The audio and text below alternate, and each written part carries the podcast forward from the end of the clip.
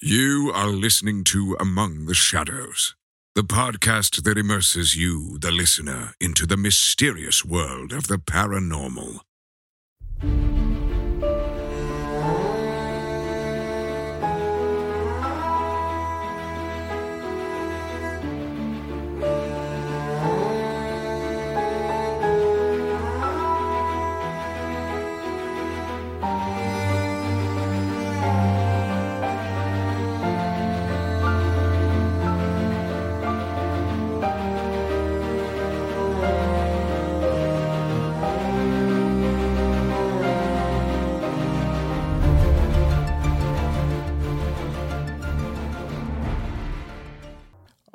And welcome back to Among the Shadows podcast, episode two. I'm your host, Azrael, and with me again, Desimone. Good evening, everybody. Thank you for joining us tonight on this May beautiful night. All right, yes, and uh, I just want to say thank you to everybody. Of course, if those of you who have listened to our first episode, and we want to continue off of that and go into some more personal stories. Desimone's got some really good ones for us, so I'll let you kick it off. Okay. Well, tonight, the stories I'm about to share with everybody are stories I grew up listening to over and over from my grandfather, from my dad's side. And I'm sure many of you could relate to growing up listening to stories from your parents, family members, friends, etc. But yeah, no, uh, where do I start? My grandfather, a little bit about his past, uh, what I was known, what I was told, I'm sorry, from my dad and my uncle and some of my aunts was that uh, back in the old times, probably in the 50s or 60s, um, he practiced black magic, did some witchcraft. Where he stayed at was the state of Durango, Mexico, and uh, literally in the mountains. I'm not sure what he will actually do, but uh, he'll practice his stuff and uh, in the caves. Now, my father would tell me there was a few times where after they were done taking care of the cattle and goats, they had to walk home at night. And this is in the mountains at night. But out there, the moonlight guides you. You don't need a flashlight or a torch or anything. It's very beautiful. And uh, my dad would tell me there were times they're walking home in the woods and somebody would call out my grandfather's name. Not shout it, not scream it, just casually call his name out. And my grandfather would get mad and he would be like, Who's who's messing with us, you know? So my grandfather and my dad will follow the voice and it will lead to nowhere, you know, behind a rock, behind trees. And there was many times where my grandfather will open fire, you know. My grandfather was always trapped. He was Mexican military, you know. After that, he was like a local town marshal, so he wasn't afraid of nothing. And in those times, you know, he was he was just a tough guy.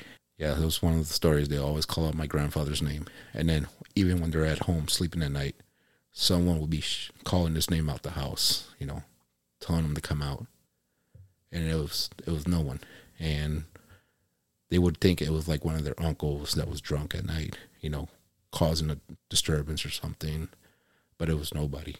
Also, too, when uh, my grandmother was alive, there was just a few times she told me that uh, she too heard somebody calling my grandfather's name from outside their house. Now, they lived in the mountains in a small little village, you know, no electricity, no plumbing. So they were out there in the sticks. So, and they were poor, and their house was literally like a shack, maybe one room, and the rest is, you know, everybody had to share. It was my father and four or five of his siblings. So they all had to share the house. But yeah, my grandmother will tell me a few times that, yeah, she heard someone calling out her husband's name along with her cousins. And uh, one story I heard from my dad, too, from that is uh, one of my great aunts used to read the Bible stories to them as kids.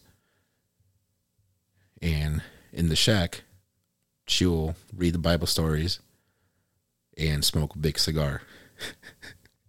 and as she's reading these stories on the Bible, the house will vibrate lightly, and they will hear like a humming outside at night. Mm, you know, but they didn't know what it was.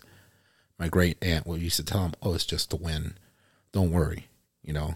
But it was the, like a humming or like a moaning, but they did not know what it was. Just to go back a little bit, when your grandfather and father would be walking home and they would hear someone calling out to out their names, they didn't equate that with what your grandfather was doing with the witchcraft in the cave. No, no. Maybe in the back of his mind, but he didn't want to scare my dad. Be it at the time too, my you know, my dad was probably five or six. Okay, uh, so yeah. he was young. Yeah, five or six, and he's just hearing somebody calling out his dad's name, and he's thinking it's one of his friends, you know, his father's friends or somebody out there messing with them. But again, my grandfather, he never showed fear. Like he'll like they'll start chasing, like running after this voice with his revolver, and or if not revolver, he had a machete in his hand. Like he's ready to he's ready to kick some butt.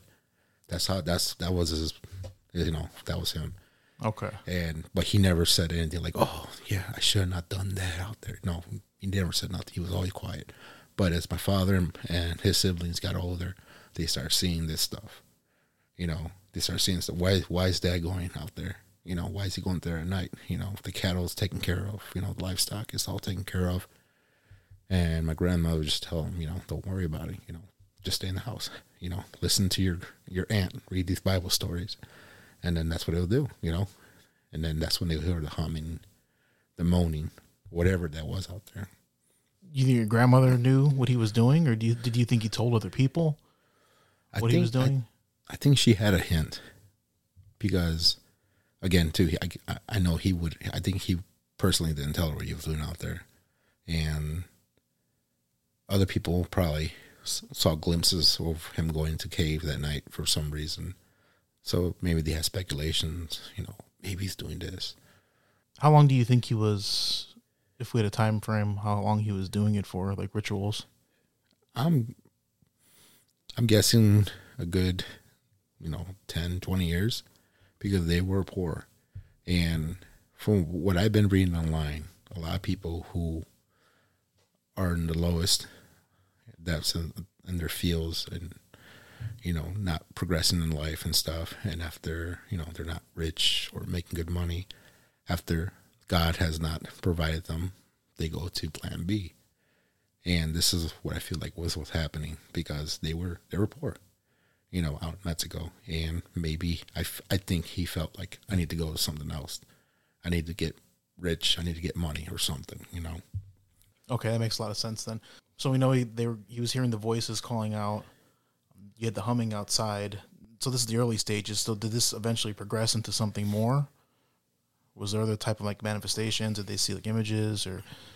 Yeah. Now this story, my grandpa told me many times, and then myself will always ask him to tell me the story, and this is the one that creeps me out the most. He was walking at night and going back home. Like I said, out there in the mountains, it's wooded area and stuff, and he's able to guide himself through the moonlight. He heard humming, a buzzing sound, and at first he, you know, far away, but as he got closer, tracking to the sound, he looked up at the tree, and it was either a beehive or a wasp hive hanging from the limb of a tree. And he was wondering, why is this hive active at night? You know, it probably was 11 o'clock, nighttime. And as he's looking at it, just wondering what the hell, the hive itself morphed into a man upside down on the limb of the tree. The man was upside down on the limb of the tree and it stood up upside down and it started walking down the limb of the tree to the trunk all the way down on its two feet.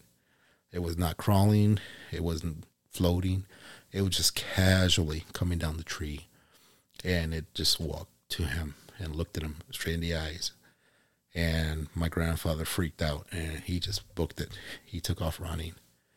And he described the man, light skin, eyes, he couldn't really see his eyes. And he was natural redhead, not you know red dye hair red.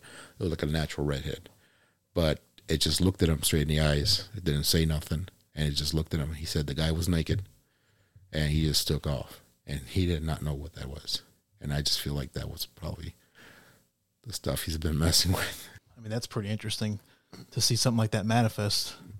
Do you think that um, it was an actual like a skinwalker, or do you think it was a non-living entity? Or I'm assuming he probably he didn't know what it was. So like you knowing the stories he told you and putting it together, do you think you draw any conclusions of what it could have been?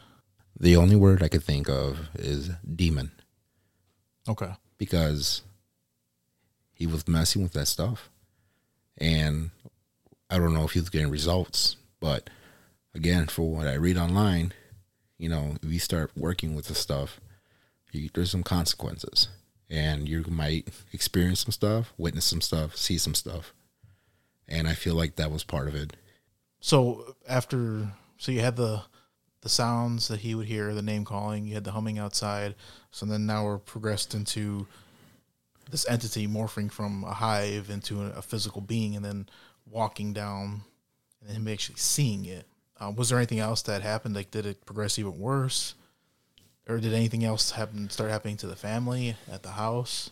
Yeah, there was many times where they will stay in the city, um, in Mex- in Durango, Mexico, and uh, there was many times where my where my aunts would share a room, and they will wake up at night screaming, and my grandfather come in with his uncles or cousins, and my aunts would say, "The bed is sinking," and they're looking at everything. Everything's just fine. And for a while, they thought some man was trying to come through the window, you know, and mess with them. But it wasn't that. It wasn't a man. So it happened a few more times, and finally, one night, yeah, they heard him screaming, and they ran in there. And the room itself, it was cement floor. What they witnessed was the bed was literally sinking on one edge, and it looked like wet cement and the girls were screaming. They were just screaming. And so they got the girls off the bed, and the bed was slowly sinking into wet cement. He got his daughters out of the room, and one of his cousins told them that there must be buried treasure here. Or in Mexico, you'll say, I tesoro. There's gold here. And when they usually say that in Mexico, it's it could be gold, it could be gems, it could be pottery, or it could be something, an artifact that was from the old times, Aztec eras, Mayans, Purépechas. And supposedly in Mexico, if you are staying in an area that's there's some little activity going on, a little paranormal, there has to be gold there. And supposedly you either leave it alone or you dig it out and then you dig it somewhere else away from your house.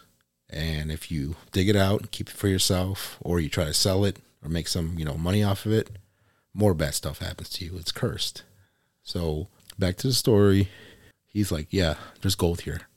So he gets he lays on top of the bed, his cousin, and he puts his arm in the wet cement and he starts like he's looking for something.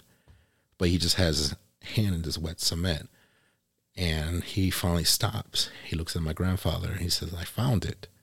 And then he just blacks out. And so they pull him out and they take him out of the room. And he was alive, but he was like pretty much in a coma for like a day or two.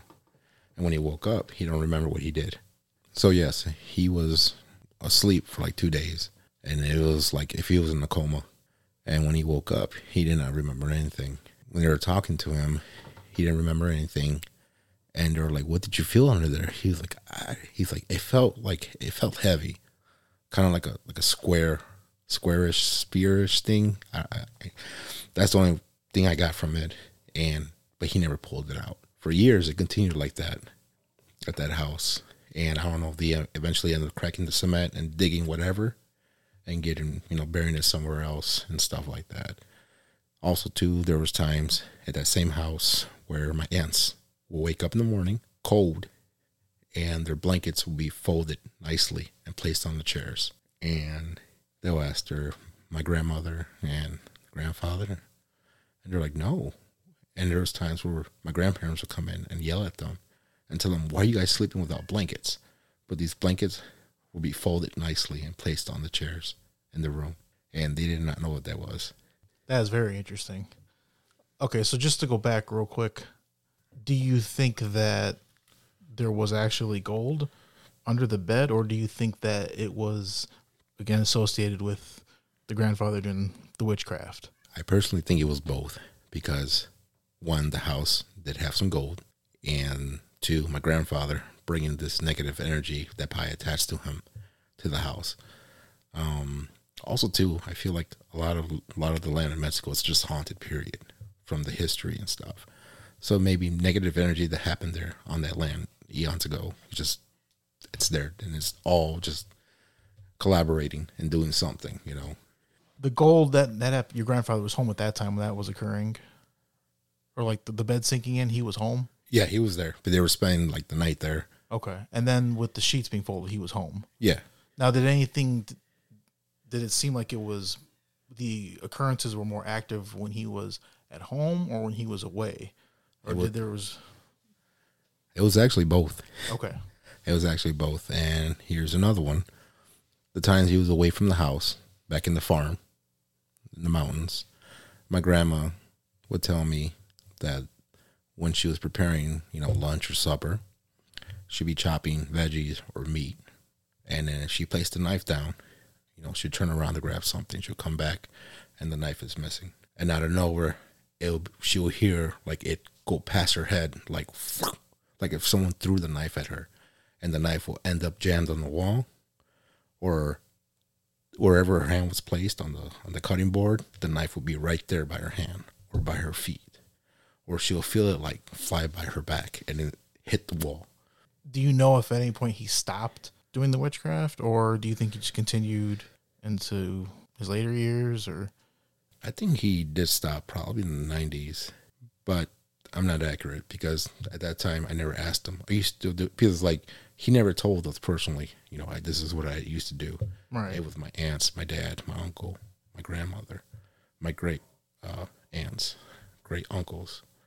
He never like he never said that, but he he'll tell these stories, and I just feel like it it just kept following him, you know, even when he stopped. I know there was many times when he would come visit us in in uh, Chicago, and my dad's religious, and my dad would start talking about the Bible, and he would my grandfather he would just get so upset. He would like they'll start yelling and he would like end the conversation. And he just you know he traveled from mexico and on the second night there he wants to go back. And i feel like he, he was an atheist you know. He didn't just he didn't want to hear none of that mumble jumble you know.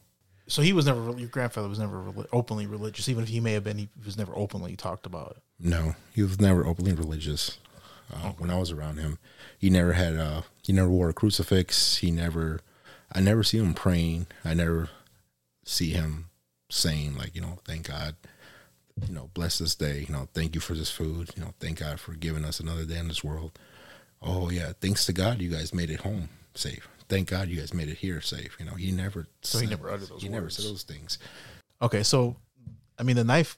I mean we kind of went from like demonic activity to now poltergeist activity with the blankets and knives being thrown around the house. So it seems like a good mix of different type of paranormal activity. So uh, was there anything else? Do you think that progressed worse? Like was there any other anything that tops those now that stories or Um, there was other stories, but I, can't remember them. Feel like when these stories were told to me, I was you know seven years old, eight years old, nine years old, and that's when I started discovering about you know scary stuff, paranormal. But I still don't understand it, other than they were good scary stories from Grandpa and Grandma and my dad and stuff. But uh, there's another another story where my father and his siblings were outside playing at night along with the neighbors and their cousins and you know a bunch of kids outside having a great time and my dad told me that they're outside playing and my grandma came out my grandmother came out and told them it's time to come in. And the other parents came out too. Hey, it's time to come in. But no one listened. So they continued playing. And my dad told me as they were running up one hill, they're all running, they saw something black fly out of the hill into the sky. And the way my dad said it as era un fantasma. It was a phantasm. But as soon as all the kids seen this black phantasm or whatever you want to call it, they all fainted. And they were all woken up by their parents, aunts and uncles.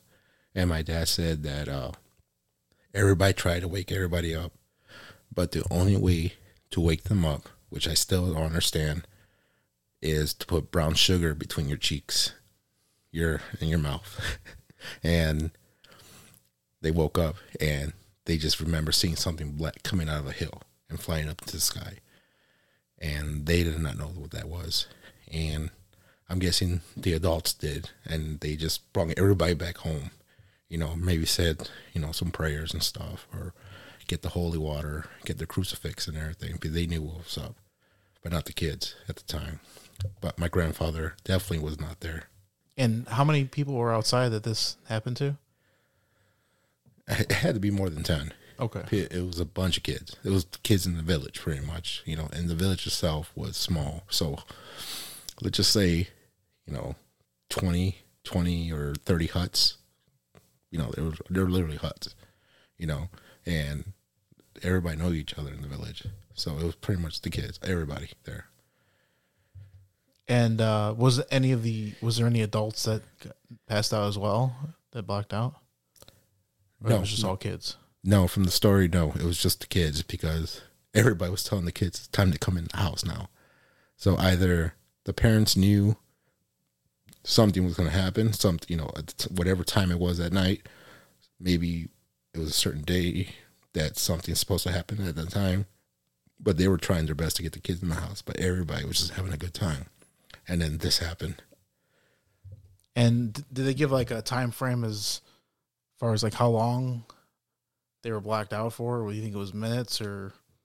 If I can remember, my dad said they were knocked out for about an hour because they were trying everything, you know, using oils, you know, tapping their face, slapping their face, splashing water, you know, tickling their feet and stuff, and they would not wake up until they put brown sugar between their cheeks and their mouth, and that's how they woke up. Okay, well, I mean that is pretty interesting because uh, just in that with your grandfather and the what they experienced in Mexico, it's almost like a the whole spectrum of like paranormal activity. When you have like witchcraft, this demonic activity, poltergeist activity, and then now the figure. I mean, that could have been if we're going the paranormal route, it could have been a witch. I mean, I guess it could have been a demon if it was, you know, black figure. But for everyone to black out, and then I start thinking like it's almost like extraterrestrial where people are passing out like that or losing track of time. I don't know what like what what would you think it was or in your mind when you heard the story? as growing up hearing the story multiple times, all I could think is it was bad magic. Whoever was doing something there, maybe my grandfather, or maybe other people doing the same thing, it, it was probably conjuring something. And maybe it was a sign to show them that, hey, we got some power here, or hey, you know, we're not leaving or something, you know. Extraterrestrial, yeah, but then again, you know, the black magic and stuff. I don't know how you know that could be, you know, added to that. You know, Wow, that's pretty pretty interesting then. Uh, and so the, were there any other stories that you're aware of that maybe things that were occurring when your grandfather wasn't there that maybe other people in the house had experienced? Yeah. There was another story I heard, and this story, even though I heard it from my father and my aunts and uncle, and my grandmother, and from my grandfather, I heard this version from other families too, and I'm sure you mentioned it in the last episode. You know, but uh, there were many times where they were sleeping at night, and they heard chains, rattling chains outside, like if somebody was dragging chains. You know, they didn't know what that was. It wasn't my grandfather, you know, but it was the constant rattling of chains. And it wasn't just the house out there in the mountains, it was the houses in the city or when they were in the mountains working, especially at night or coming home from night. They heard the rattling of chains. I even heard the rattling of chains when I was out there in the mountains in 2003. My dad, you know, it was spring vacation and we were in the mountains and we were in the bottom of the, of the river. And at night, I slept in the truck while everybody else camped outside. And there was this house that was never finished that was by the river. And at night, I couldn't sleep. So I rolled the windows down. It was cool breeze, moonlight, and everything. The river just, it was therapeutic. But I kept hearing chains in the house, rattling, dragging. And at first I was like, okay, it's probably like a cow or a horse. They got loose. But no, because with the house, it was, since it was never finished, the moonlight shined inside the house through the windows and doors. So you could see everything inside. And it was just like, who's doing that? Nobody's doing that. The house is empty. It's vacant. This, how long did the sound occur? Was it like consistently going on, or was it intermittent? It kept going for about two, three hours. Just nonstop. That's nonstop. But it wasn't like at one point like rattling loud and then quiet and nothing. It was just like if somebody was in there pacing back and forth, back and forth, back and forth. And either it was somebody in there messing with us or it was something there. But yeah, it was about two, three hours. And that's why I couldn't go to sleep because I kept hearing this rattling and it was loud. And the next morning when I woke up, talked to my dad and I'm like, Dad, this is what I heard. And he's like, Now you know how I feel. Now you know what I witnessed here when I was growing up. And I'm like, But why at this house? He's like, I, I can't explain it. But he's like, Now you know what I experienced. Okay, so while this is going on with the chains rattling, where's everybody else at? Like your your dad and the rest of the people that you were with. Well, it was me, my dad, my little brother, my uncle, his son, who was the same age as my brother, and my grandfather. So once we all went to bed, like I said, I, I slept inside the truck. I locked both doors because I was paranoid. My dad, my brother, my cousin slept in the camper. My uncle slept under the truck, which was hard because he was snoring real bad, and he was literally vibrating the truck when he was snoring. But my grandfather, he just told us that he see us in the morning, and he disappeared into the woods, which was weird. But then again, remember I told you he was in the military. He's like he was commando, so maybe he knew a place or knew somewhere safe to sleep. But yeah, he just disappeared into the woods. And after the chain stopped and stuff, I still couldn't fall asleep because I was trying to wonder what these chain sounds were. You know, were these the stories that my dad was telling me when I was a kid? But I was like, no, it can't be. You know, we're, we're here by the river. It's relaxing. And I do remember around one in the morning because I had a watch and my cell phone with bad no service. You know, I kept seeing if someone was texting me back from from home. But I remember around one morning, like one ten in the morning. You know, I'm looking out the the windshield, and about a mile down, you know, it's all tree area. Like I said, the moon and everything lights everything up. About a mile down, I see someone walking back and forth between two trees. It was someone walking back and forth between two trees only. But the thing is, whenever he went right, he didn't turn around to go left. It's like his legs were like bending, going the other way like normal. So whatever this was, it just kept doing that. And it kept doing it. It kept doing it. And I'm wondering, that's not grandpa. And it never turned around to walk the other way. It never turned around the other way to go the other way. It never stopped. It never, I never, you know, I just seen a figure of a man. And at that moment, I wasn't thinking nothing scary. I was just like, is that grandpa or not? Is he drunk? He did drink. But I was like, grandpa didn't bring that much liquor out here. So how's that grandpa? So I just watched it for about a good 20 minutes. And then I ended up laying back down in the truck, putting on my headphones, listening to my music. When you got up in the morning, then did you tell any of the family members what you had heard or what you had seen? I told my dad, as soon as I saw him, and he just told me not to worry about it. And I'm like, "Was that Grandpa?" He was like, "That's not Grandpa. Just don't worry about it." And he's like, "Do you remember who protects you?" And I was like, "Yeah, you." And he's like, "But who else protects you?" I'm like, "Well, it's God, it's Jehovah." He's like, "All right, that's all that matters. He's to protect you." So my dude, my dad knew something, but he would never tell me. He never told me nothing. He just told me, "Don't think about it. Don't worry about it." And to this day, when I talk about it, he's like, "Oh, that was just your imagination. Don't worry about it." And I'm like, "How?" And then he'd be like, "Jehovah's still with you, though. Just remember that." And I'm like, "Okay, Dad." Something was wrong there. Something he probably experienced too, maybe. Who knows? Okay. He probably didn't want to want to worry you, or least make sure your your faith was strong that not to believe in whatever it was. So I know your grandfather went into the woods at some point in the night.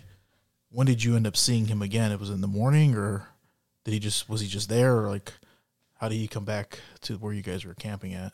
Around eight in the morning, I was woken up by a cow looking at my window and like butting the window. So that's how I woke up scared.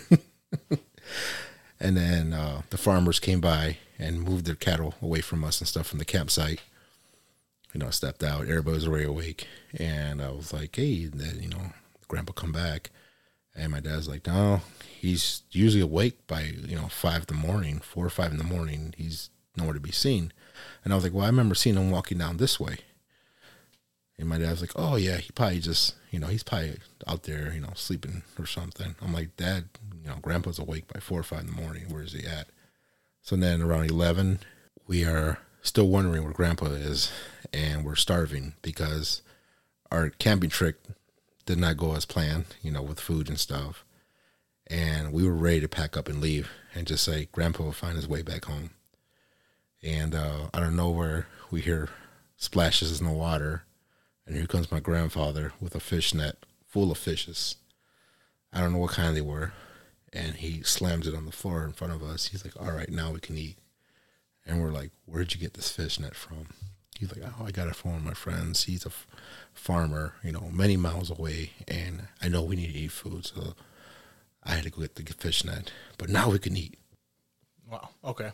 I mean, it's still a pretty interesting story as far as he goes into the woods and then you don't see him again and you see that figure and then he shows up hours later in the morning with fish. When your grandpa, he would come out here to visit, when he would visit you or visit your other family, did you guys experience anything while he was visiting out here in in the states or No, no. When he was in our house, there was nothing ever, nothing ever scary, eerie, or nothing. Um, when he was staying at my uncle's house in Chicago, the Walcott house, the house was already messed up, and we still experienced stuff there with him or with not with not him, you know. But yeah, no, we never had a problem when he spent the night at our house, other than my dad and my grandfather arguing between religions and stuff. And like I said, I feel like he was an atheist at the time, and he just didn't care no more about hearing about you know the Trinity, you know Jehovah, and all that stuff. But what about you, man?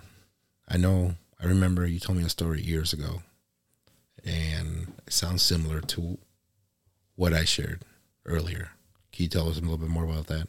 About uh, what was it, artifacts or some gold that who your uncle found? My grandfather and another guy, they were out somewhere in Mexico. They were digging in sand and they had found like six statues, maybe about 10 to 12 inches tall.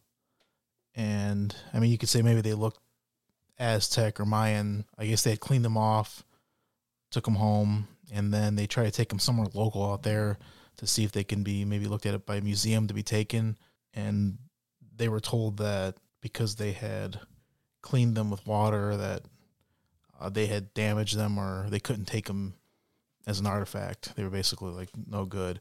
So my grandfather kept them, and whenever he came to the United States, they uh, he had them like in a drawer, and then he gave them to my uncle and my uncle had him on top of uh, his bed on the above his head, like they had like a shelf, and he had them all lined up on there, and he had to be around twelve years old, and in the middle of the night, he said that he had awoken to what he described as chanting, and he said he just kind of looked up above at you know the, where the figures were, and he said they were like rocking back and forth as he heard this chanting sound. And then he said he couldn't move the rest of his body, so it was almost like a sleep paralysis thing. And the next thing you know, he said he felt like he was levitating off the bed while these the sound was increasing and these down these figures are moving. So he managed to scream out loud and like my grandfather grandmother got up they went to go to the room and my mom got up and the doors to the house they had no locks on them they were just a regular doorknob and so of course that was what they thought was odd because they couldn't get into the room. They kept turning the door handle nothing. So my grandfather applied enough pressure whatever and got into the room. And they said just as the door opened that my mom said she they witnessed like he was levitating and that he fell back into the bed. And then, of course, he described the story of what happened to my grandfather, and they just took the stuff and put him back into like a filing cabinet, and they were put away for years. And that's later on down the road. I think he, you know, got desperate maybe to use them for like money and started. Uh, I think he paid like an attorney off with some of them, so he does have, I believe, three of them still.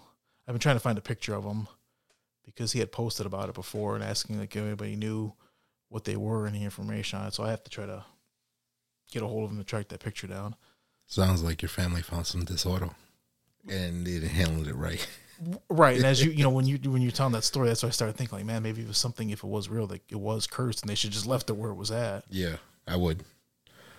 I don't care how much money I get out of it or whatever. I'm gonna leave it alone. I'm not gonna touch that because the stories I'm hearing and been hearing and reading online it's not worth it, man. It's not worth it to be cursed or have bad things happen to you, such as what your uncle experienced. Right. It's not worth it for me. You know, I'll just leave it where it is. That's definitely good to know. I mean, you always kind of reminds me of like the stories of like people that going into the like with King Tut and they went in there and then they you know they had all the bad luck or the curses because of they were taking stuff or like grave robbers take stuff and then the consequence of course is they end up dying or something happens. Yeah.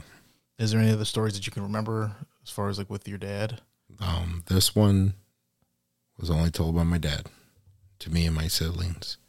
And I still think about it because I don't know if he's telling the truth or he's just trying to scare us. But uh, again, this is back in when he was a kid.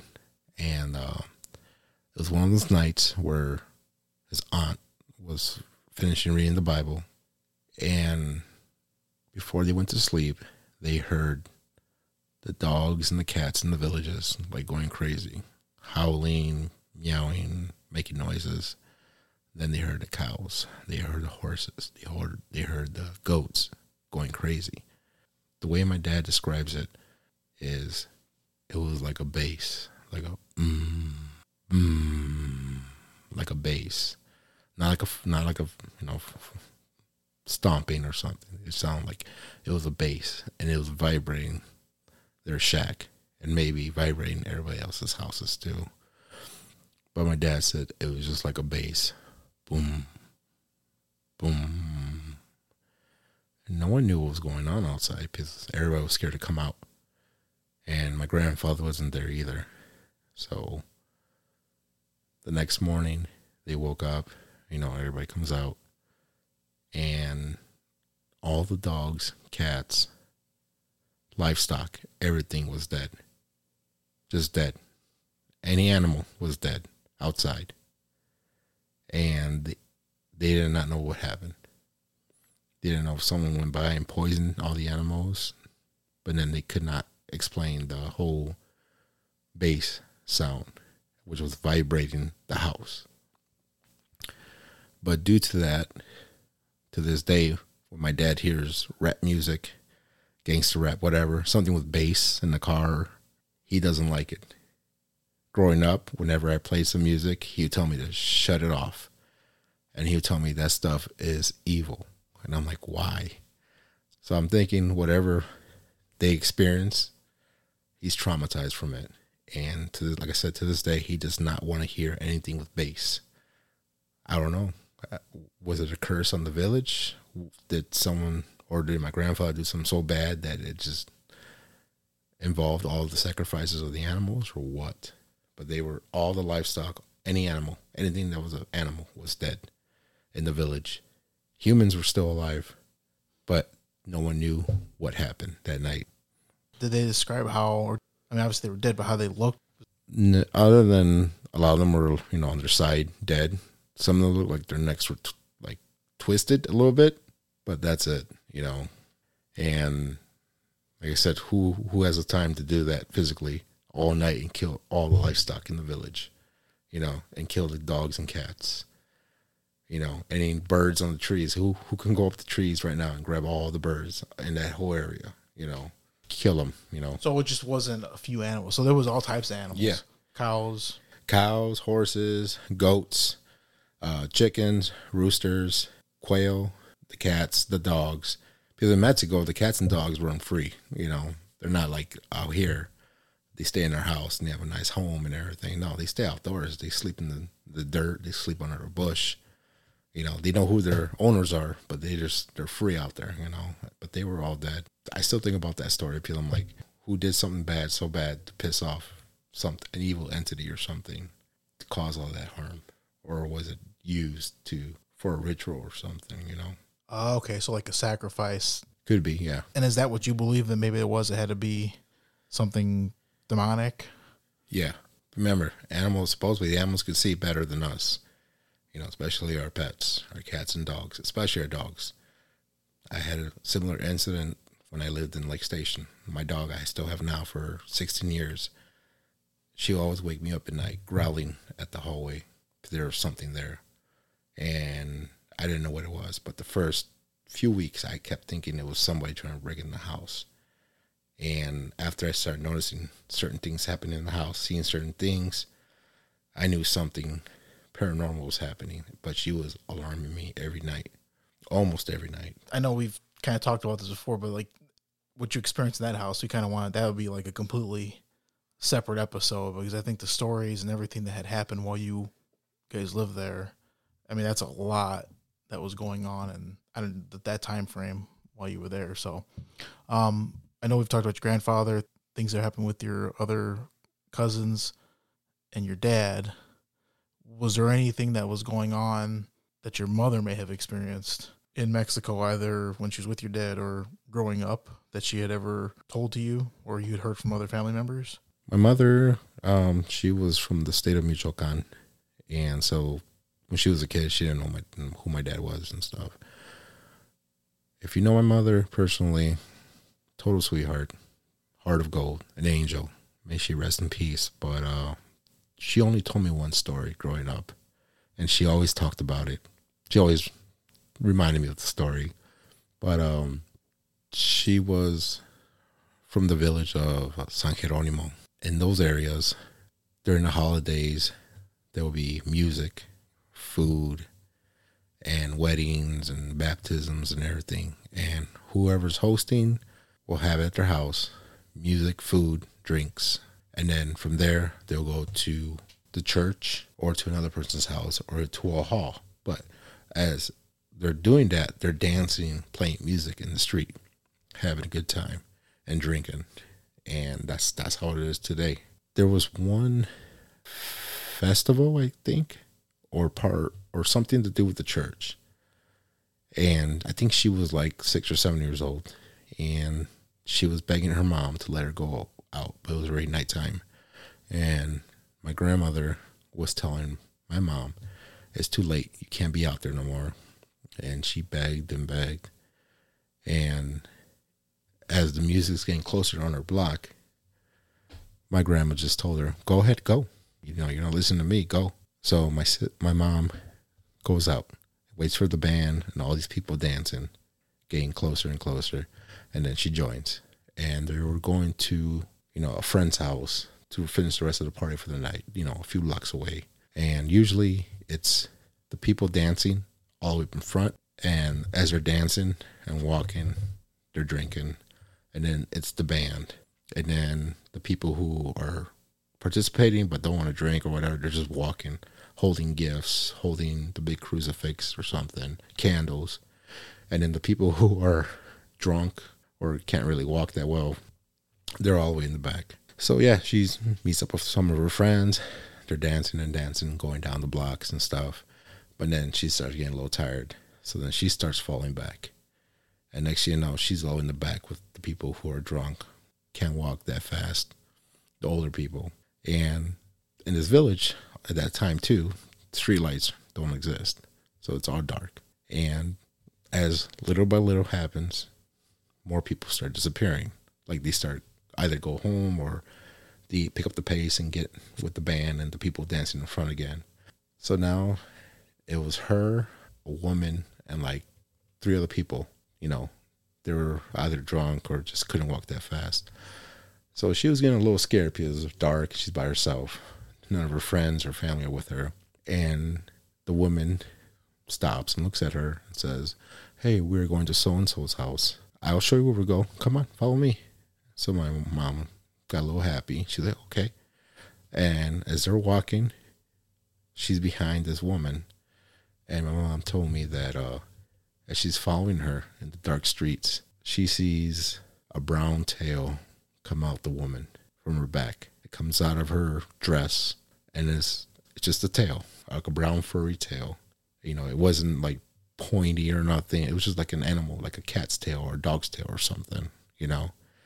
And as she's looking at this woman, the woman is like, Come on, come on, we're almost there, we're almost there. But she's wondering what this tail is. So she turns around, she runs home. And she, my mother was alive. She just said she didn't know what that was. To me, it sounds very similar to the stories of like Native American Navajos and Skinwalkers. So, do you do you think it's possible that? I mean, I know that's with Native American folklore, but do you think it's possible that that's those type of like things can occur, like in Mexico or? I think it was something because, like in Mexico, it's still big for like a witch. Like witches are known to shapeshift out there. Uh, one of the main animals that changes to is a, an owl, mm. and in Spanish it's called lechuza. So I remember going out to Mexico a lot over there to that village. When we would not go inside the house after being outside all night, my mom or my aunts would tell me the lechuza's out. Come inside. And my cousins were out there. Were like, all right, let's go inside. Let's go. Let's go. And yeah, I think she experienced a, a lechuza or a skinwalker, however you want to call it, you know, because she said the woman was nice. You know, she was dressed nice and everything. And the village itself was poor, you know, and for this woman to be dressed nice and then have some brown tail and t- kept telling her, "It's okay, it's okay. Just just follow me. We'll, we'll get there. Who knows? Who knows? Maybe if she, my mom, did follow her, something bad would have happened to her, or she might have seen something worse, you know, and be traumatized the rest of her life." I mean, for only having that one story, that's like the top. Like I would have to say, scary story is to not only seeing that, but what was the potential outcome. I'm sure it wasn't good. You know, something walking back being that nice, and you get this tail wagging around. Yeah, she said the tail was wagging. It was just wagging like casual, like when you see a cow walking around, the tail it just wags casually, slow. Same thing with the dog. You know, it wasn't doing nothing else, and like the woman kept looking at her, and my mom said she looked real nice. She looked real beautiful. I don't know what that was, but that's all I could think was was a, a lechuza, a witch, mm-hmm. or like you said, a skinwalker, something. Because like I said, Mexico has haunted grounds. so lot. did her now? Did her clothing? Because you're saying it was a poor town, so that was she out of place with the way she was dressing? If she looked that well put together? Yeah, like her dress and everything was like nice, like something like from out of towner. And over there in those villages, I mean, now they could dress more modern, but like during her time, yeah, you you know you buy what you're afford, and the women usually dressed the same, like they had the same outfits that was meant for them to go out with their days, making food, chopping wood, and everything. You know, it just wasn't traditional. And you said the witches that owls they supposedly morph into, right? Yeah.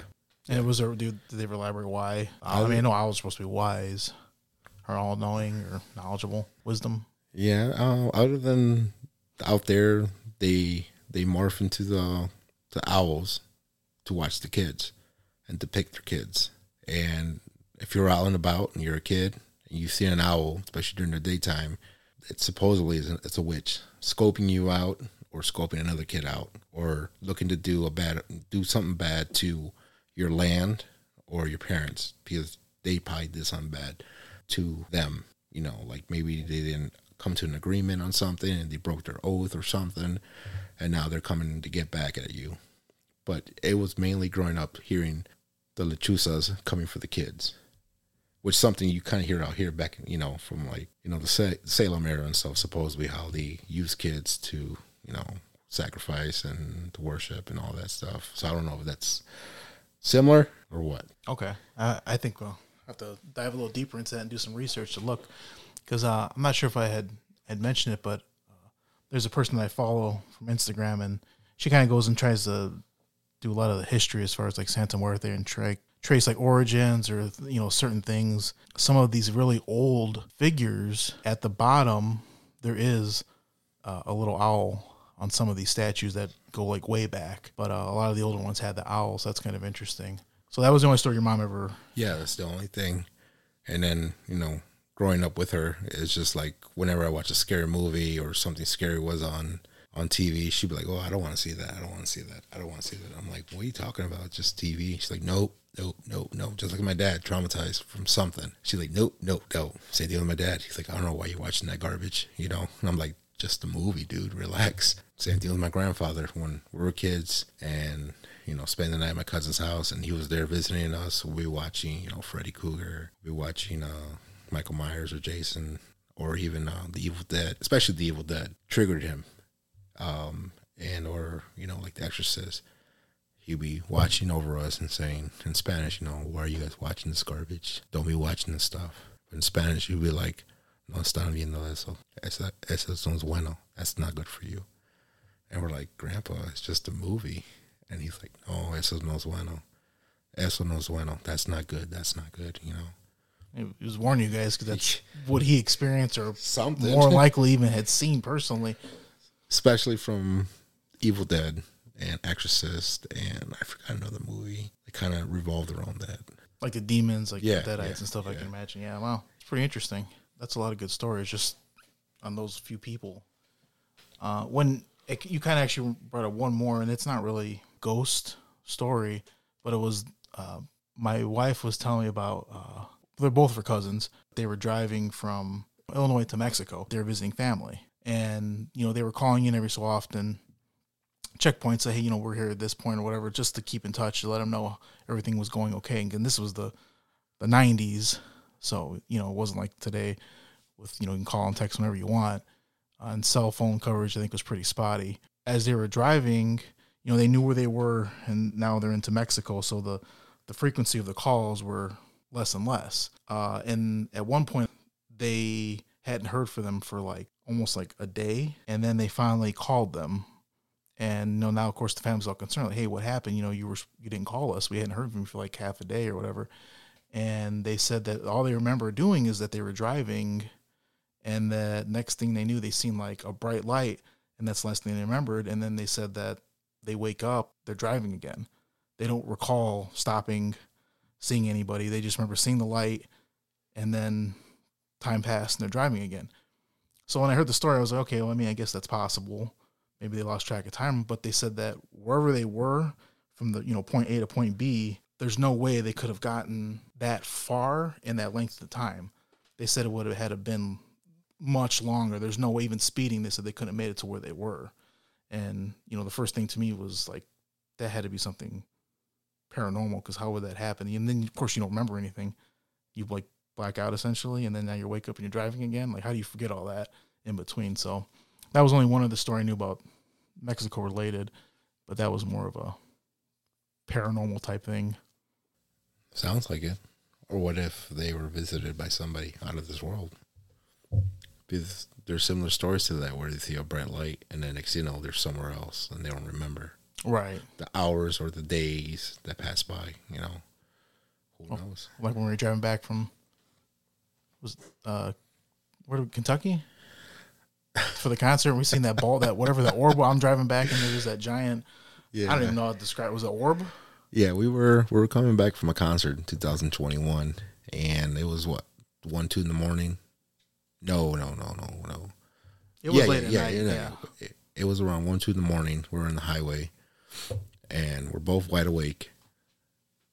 And there's two or three semis around us, and then eventually one takes off more peaks up the speed, and we're still driving the speed limit. And out of nowhere, from my side, from the passenger side windshield, I see a white ball fly over us. And then I looked at you and I was like, Did you see that? And you're like, What in the world was that?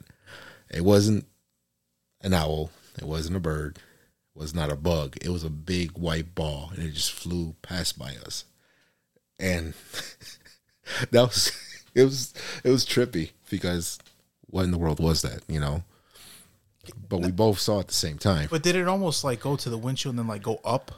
I thought. No, no, it was like a few feet away from us on top. Okay. By the way, but it passed me and it passed you on top, and I, I still don't know what that was.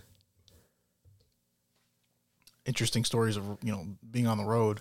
Yeah, I don't, I don't know what it was, but I, I clearly remember was- seeing it. It was like the size. What looked from up there looked like the size of a basketball, but it was white and transparent in a way. it. Yes, I was just going to mention there Yeah. was some transparency to the, Yeah. the object. And if it was a bird or something, you could obviously tell, especially if it was white feathered, you could see the outline of it or something with our headlights. No, yeah, And this was clearly a Yeah. sphere. And then the, the semi behind us, his headlights would brighten us. So we had good vision, but it was just like a big white ball, almost the size of a basketball. And it just whoosh past us. And yeah, no clue what that is. Yeah, I still think about sometimes driving like, what could it have been? Or I had another one, similar driving story as far as seeing something. The first time I had drove all the way to like South Texas, her parents were in front of us in another SUV, so it's like probably midnight, one o'clock in the morning. Everyone's in the car sleeping, wife, kids passed out, and this black shadow. It was almost circular, but the outline was very jagged like all around it. It was just like jagged, but it was almost like a circle type shape, and it was from the side of the road, and it went between my car and their car, and it went like into the road, but then it went like at an angle, and then went up and then disappeared. But it was like, you know, you still have some of that moonlight because there's no other. You know, you don't have that air, the pollution, light pollution. So you just have that moonlight. So Moonlight. it is somewhat illuminated and this figure was darker than the outside. That's how dark it was, but you could still see it, and it, it didn't move seamlessly. It was almost like is it's kind of like stuttered, I guess, or it, it it wasn't a smooth transition from the side of the road and then went up. I could see if it was an animal, but the shape wasn't anything of an animal. But yeah, it was just really odd, and I was just like I remember just holding the steering wheel, like, like what was that? She's passed out, of course. Then, that that was the only other odd thing driving that I still think about sometimes. I think about that and that ball. Yep. What could they have been? I still think about it too. I'm like, I still don't know what that is. Uh, so do you? I mean, so that comp- like is that all the stories that you've known now of Mexico or that you remember? that I can remember, yeah, that, that that were repeated to me a lot, you know, and I still want to get some more information from my dad about the bass, the whole bass thing. But um, you know, whenever I have a chance to see him, I'm gonna ask him again and see what he says and see if he remembers. You know, he's in his late sixties now, so memory going a little lost. Right. Okay. Mm, and then you- I know you said your grandfather's doing the witchcraft. Just from my own memory, I can't recall. Was there anybody else that was involved in? No, not Because you never did anything I know. witchcraft wise. No, I never. No, no, I'm scared to try it. That's- Right. I don't, especially I don't know what I'm getting into, so why would I do it? Um, no, no one else that I know in my family, Okay. uh, especially close to me now. I know a lot of them are scared of it, Right. And and, and usually, reason. and usually when I talk about it, a lot of them don't want to hear about it. You know, so it's just like whatever. One more story I want to share. Um, I grew up listening to, but I heard this version from other people too. Okay. So I don't know. It's just like something to scare people, you know. But like the story always goes, it's usually a male. They were at a bar or a nightclub in Mexico, and everybody was drunk. And then comes in the most beautiful looking woman ever, and she has hooves or chicken feet But since everybody's so drunk, no one recognizes her except for the person that's telling the story. Um, I'm sure some of you might have heard that story too, but if you do, share it. And this person, this thing, you know, she drinks, she flirts with some men, but no one notices her feet. And then sometimes other versions, she has one chicken foot and one hoof. And that's it, you know. So if anybody ever heard of that one, hey, share it with us. And let's, let's, let's hear your side of it. Okay, that's pretty interesting. And see, you haven't watched uh, that show on FX, that Reservation Dogs. Oh yeah, yeah, I watched it. Okay, so like a, a few times that they had mentioned about the the Skinwalker, it was always like a a very attractive woman. I think that they always see, and but the telltale that obviously, hey, this isn't human, is the feet, and they're usually like the deer hooves. Yeah, it looks like deer hooves. But yeah, when I see that, that's what I think of, and I'm like, oof, this is definitely not good. They did in another. Did they do it in Ash versus Evil Dead? The, the Starz one. I don't remember. I watched that a long time ago. Okay, I can't. I have to look up again. All right, so all right, that'll do it for us here among the shadows podcast.com and look forward to episode three. We're gonna be working on soon. Yeah, we've just been very busy in personal lives. And, you know, we're both working, and we're, we're gonna try to uh, send out the next episode three. Um, we just want to make sure it's it's right, it's original, nothing scripted, and please be patient with us. Yeah, and if, of course, if you guys have you know comments or ideas, feel free to share them on anywhere, email them. Uh, we definitely look forward to you know reading that type of you know comments and working on what we can change or add. And of course, we do want to bring other people on or people that do cleansings or people that have other you know experiences or more knowledgeable um, on certain areas. That's right about right. Yeah. All right. Uh, thank you for listening. Thank you again, everybody, and have a great night. See ya. If you have a paranormal experience and you would like to share, please visit amongtheshadowspodcast.com to submit your story. Submissions may be used in later episodes.